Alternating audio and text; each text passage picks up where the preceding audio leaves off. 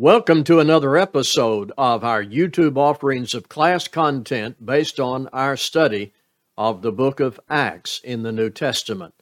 I'm Warren Berkeley with the Laurel Heights Church of Christ, McAllen, Texas, and we like to begin with four fast facts. Paul's first missionary journey with Barnabas and part of the time with John Mark is covered back in chapter 13 and chapter 14 geographically or territory wise, that covers about 1,400 miles in approximately one year. Preaching to Jews and Gentiles, they returned to Antioch and reported to the church what God had done through their preaching of His Word. The last verse in chapter 14 says, And they remained no little time with the disciples. That takes us into our readings from Acts chapter 15. I'm going to begin by reading the first 21 verses. Acts 15, the first 21 verses. But some men came down from Judea and were teaching the brothers, unless you are circumcised, according to the custom of Moses, you cannot be saved. And after Paul and Barnabas had no small dissension and debate with them, Paul and Barnabas and some of the others were appointed to go up to Jerusalem to the apostles and the elders about this question. So, being sent on their way by the church, they passed through both Phoenicia and Samaria, describing in detail the conversion of the Gentiles, and brought great joy to all the brothers. When they came to Jerusalem, they were welcomed by the church and the apostles and the elders, and they declared all that God had done with them. But some believers who belonged to the party of the Pharisees rose up and said, It is necessary to circumcise them and to order them to keep the law of Moses. The apostles and the elders were gathered together to consider this matter. And after there had been much debate, Peter stood up and said, Brothers, you know that in the early days God made a choice among you that by my mouth the Gentiles should hear the word of the gospel and believe. And God, who knows the heart, bore witness to them by giving them the Holy Spirit just as he did to us, and he made no distinction between us and them, having cleansed their hearts by faith. Now, therefore, why are you putting God to the test? By placing a yoke on the neck of the disciples that neither our fathers nor we have been able to bear. But we believe that we will be saved through the grace of the Lord Jesus, just as they will. And all the assembly fell silent, and they listened to Barnabas and Paul as they related what signs and wonders God had done through them among the Gentiles. After they finished speaking, James replied, Brothers, listen to me. Simeon has related how God first visited the Gentiles to take from them a people for his name. And with this, the words of the prophets agree, just as it is written. I'm at verse 16 in Acts 15. After this, I will return and I will rebuild the tent of David that has fallen I will rebuild its ruins and I will restore it, that the remnant of mankind may seek the Lord, and all the Gentiles who were called by my name, says the Lord, who makes these things known from of old. Therefore, my judgment is that we should not trouble those of the Gentiles who turn to God but should write to them to abstain from the things polluted by idols, and from sexual immorality, and from what has been strangled, and from blood. For from ancient generations Moses has had in every city those who proclaim him, for he is read every Sabbath in the synagogues. That's Acts 15 1 through 21. There have been indications prior to chapter 15 that taking the gospel to the Gentiles would not set well with some of the Jews. We're talking about Jews who became Christians. They had obeyed the gospel, but they brought with them the baggage of long held Jewish tradition, namely the ritual of circumcision. Now, after the ascension of Christ back into heaven, the ritual of circumcision was not necessary to be saved. But not every Jewish man was convinced of that, even after Peter's visit to Cornelius and the reporting of that. Some insist that Gentiles who came into the church must accept this Jewish tradition, this ritual, against the threat of being excluded. At this point in your studies of the New Testament, it is critical to get this issue well framed in your mind. There were some Jewish men who had obeyed the gospel but had not turned loose of the Jewish religion, circumcision in particular. It was clear Gentiles were accepted into the church by God on the same terms as the Jews. But these men, sometimes called Judaizers, insisted that Gentile men be circumcised. You can see here in Acts 15, this became one of the first issues to divide people and create friction. These men came from Judea to Antioch, and their teaching was to make circumcision a condition of salvation for all men. Certainly, a man could make the choice to be circumcised, or his parents, Jew or Gentile. The problem here is men insisting you must do this to be saved. Here's what that was and is false teaching. Men have no authority to add something to the gospel. God has set forth the conditions of receiving forgiveness. These men from Judea, these Judaizers, had no authority to add an additional condition. This was false teaching. We sometimes describe it this way binding what God hadn't bound. Paul and Barnabas took exception to this false teaching, engaged in debate about it, and eventually the issue was moved to Jerusalem. Often Jews would debate and disagree and just eventually decide to agree to disagree. On a matter like this, there had to be consensus. And by that I mean agreement with God. Observe, as Christians made their way to Jerusalem to talk about this, verse 3 says, they were describing in detail the conversion of the Gentiles. there had been first, in the case of Cornelius, the conversion of a Gentile. Gentiles were converted during the first missionary journey of Paul and Barnabas. All of this was well known. In the work of the apostles, it was well known. God was accepting Gentiles without imposing any Jewish practices on them. Yet, some rose up repeating this false teaching that Gentiles must not only obey the gospel, but must also submit to this Jewish rite and perhaps other regulations of the old law. Verse 5 Some believers who belonged to the party of the Pharisees rose up and said, It is necessary to circumcise them, Gentiles, and to order them to keep the law of Moses. Now, you see this plainly, and I see it, but this was a troublesome sticking point in the early days of the gospel. Jews who converted, in some cases, just would not give up their old Jewish religion, with circumcision for all males and keeping the law of Moses. We know the law of Moses was no longer active or binding, but the Jews who couldn't accept this made trouble over this.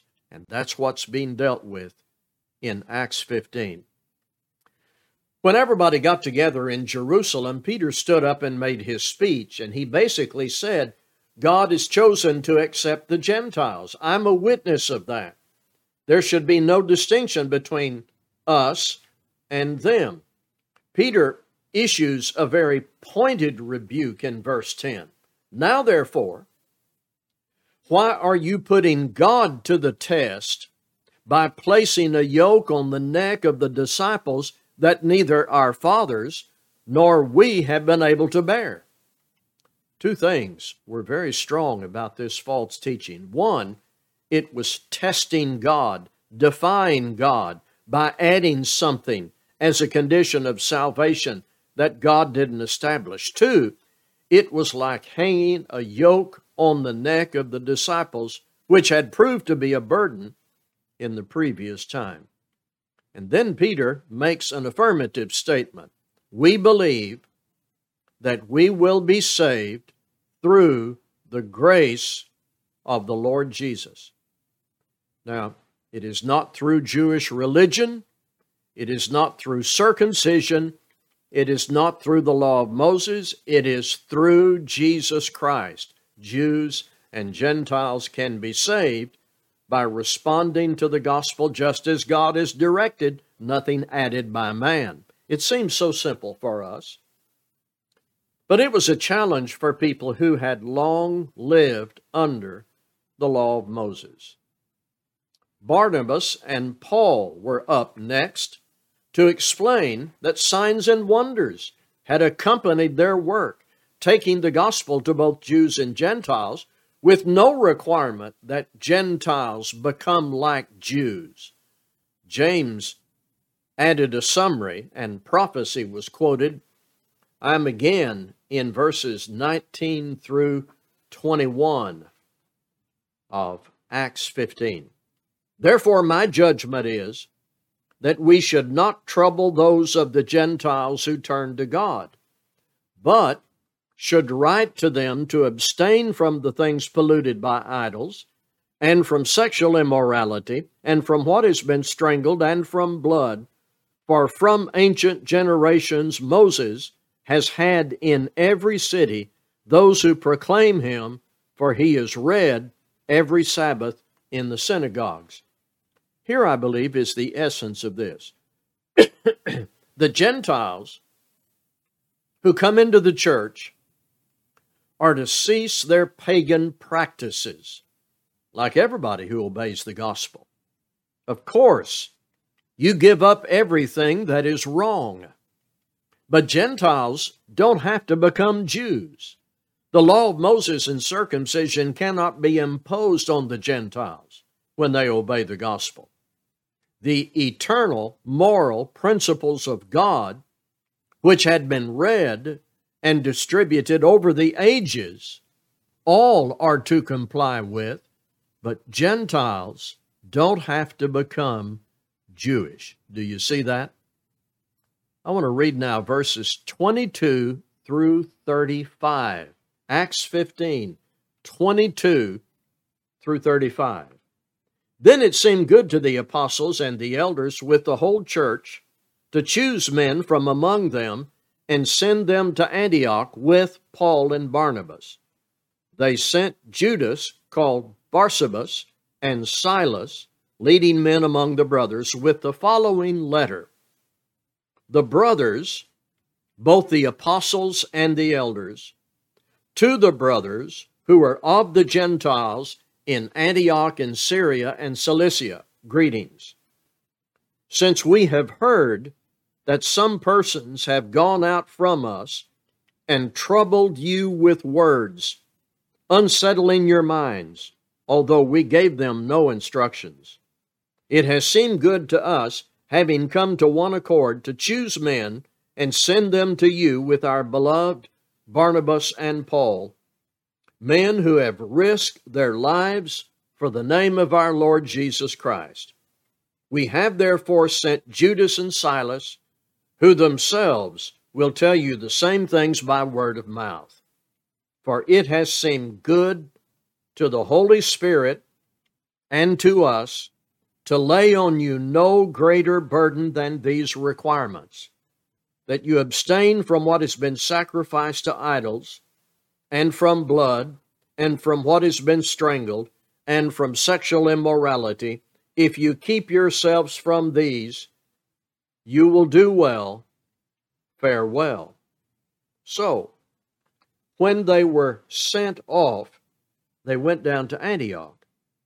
And having gathered the congregation together, they delivered the letter.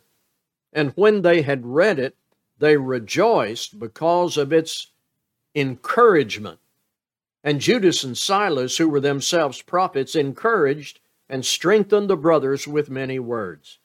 And after they had spent some time, they were sent off in peace by the brothers to those who had sent them. But Paul and Barnabas remained in Antioch, teaching and preaching the word of the Lord with many others also. That's Acts 15 22 to 35. So, a letter was drafted stating these conclusions, and verse 28 shows the Holy Spirit's part in this. Again, the essence of this Gentiles were not to continue their pagan practices, but Jewish circumcision and keeping the various regulations of the old law not necessary for them, for the Gentiles, to be accepted. The letter was sent out by messengers while Paul and Barnabas remained in Antioch teaching and preaching the Word of God. 36 to 41. And after some days, Paul said to Barnabas, Let us return and visit the brothers in every city where we proclaim the Word of God and see how they are. Now, Barnabas wanted to take with them John, called Mark, but Paul thought best not to take with them one who had withdrawn from them in Pamphylia and had not gone with them to the work. And there arose a sharp disagreement, so that they separated from each other. Barnabas took Mark with him and sailed away to Cyprus, but Paul chose Silas and departed, having been commended by the brothers to the grace of the Lord, and he went through Syria and Cilicia, strengthening the churches. So, you cannot let an issue or controversy completely absorb you and become an obsession. The full work of the Lord must go on. You define the matter as clearly as possible. You apply truth to the issue from the Holy Spirit. You do that with good attitude. Then you move on with the full work of the Lord without neglecting any of the points of conflict, but you move on and you do not neglect the full work of the Lord. So, Paul says to Barnabas, essentially, let's get back to work. Let's go back where the churches are and let's see how the brothers and sisters are doing. Barnabas says, Okay, fine with me. Let's take my cousin, John Mark. Paul said, Wait a minute. Paul thought it best not to take John Mark because he had left early during the first missionary journey. There was a sharp disagreement about this, and the resolution was for Barnabas to take John Mark and go to Cyprus while Paul would join up with Silas going north through Syria and Cilicia. They were strengthening the churches. Next, our takeaways. Takeaways from Acts chapter 15. At the core of this debate in Acts 15, there is this fundamental truth we cannot add requirements God didn't give. We have observed through the book of Acts before chapter 15 that God required faith, repentance, and baptism. That includes hearing the gospel, making your faith known, and after baptism, being devoted to the apostles' teaching. You've turned from your sin to that which is right the apostles' teaching. No circumcision is necessary, no law of Moses. The truth we need to get from this is we cannot add requirements God didn't give. There are various personal opinions which are not matters of faith, and we impose those on no one. There are traditions which do not conflict with God's Word. We impose those on no one. What, what we're talking about is thinking that we know what people ought to do to be like us, in addition to what God requires. No, it's just what God requires. And when we think that we can add to what God requires and make it better and more in keeping with the people that we are, that might be called creed writing. Men get together and decide they need to require something of people that God hasn't said anything about. Well, that's just wrong. It is arrogant, ungodly, divisive, and we cannot let that happen. We cannot become creed writers. And we cannot let creed writers impose their rules on us. We have the rules from God that we need to live by. Number two, I think it necessary here in Acts 15 to see the difference between matters of judgment and matters of faith. Paul and Barnabas had a disagreement over a matter of judgment concerning John Mark. They had to work that out. And the way they worked that out was to not travel together on the next trip. There is no evidence after Acts 18 that this became a long standing source of tension or bitterness. Both men were mature. That's a difference in judgment. Requiring circumcision is more than just a matter of personal judgment, it's adding something God doesn't require when there's a matter of difference in personal judgment, as is the case between Paul and Barnabas about John Mark, you work those out and you go on and engage in the Lord's work. When people turn to God, obeying the gospel, becoming Christians, how we treat them after baptism is just as important as how we treat them before baptism.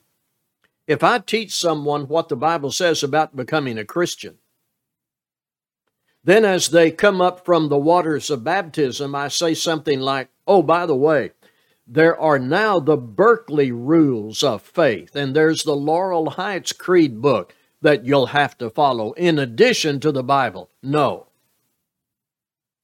No, we can't do that. We can't say that. We can't treat people that way. We can't say to people, we now want you to think this or do this or speak this way. It's not in the Bible, but we say you ought to do this. No.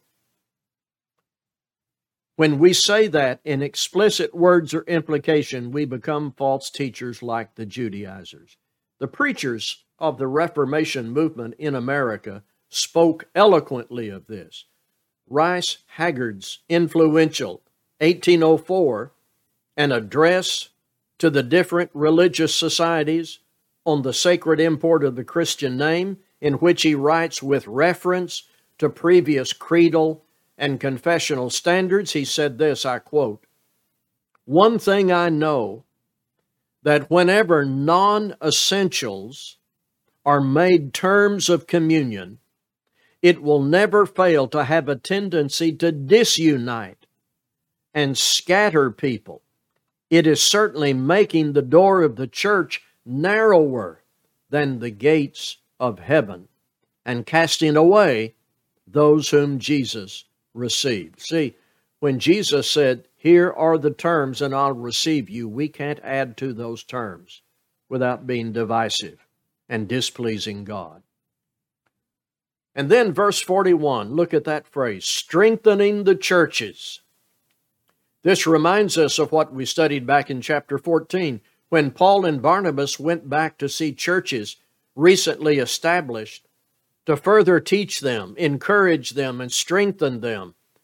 There will never be a church that doesn't need continual teaching, admonition, encouragement, and strengthening. Let's talk a little about verse 20. I do not believe this verse is introducing anything new or different or anything just for Gentiles. Because there is evidence from early in Scripture that idolatry was sinful, sexual immorality was sinful, and that blood was given for life, not for food. Verse 21 shows these eternal principles had been read in public from ancient generations.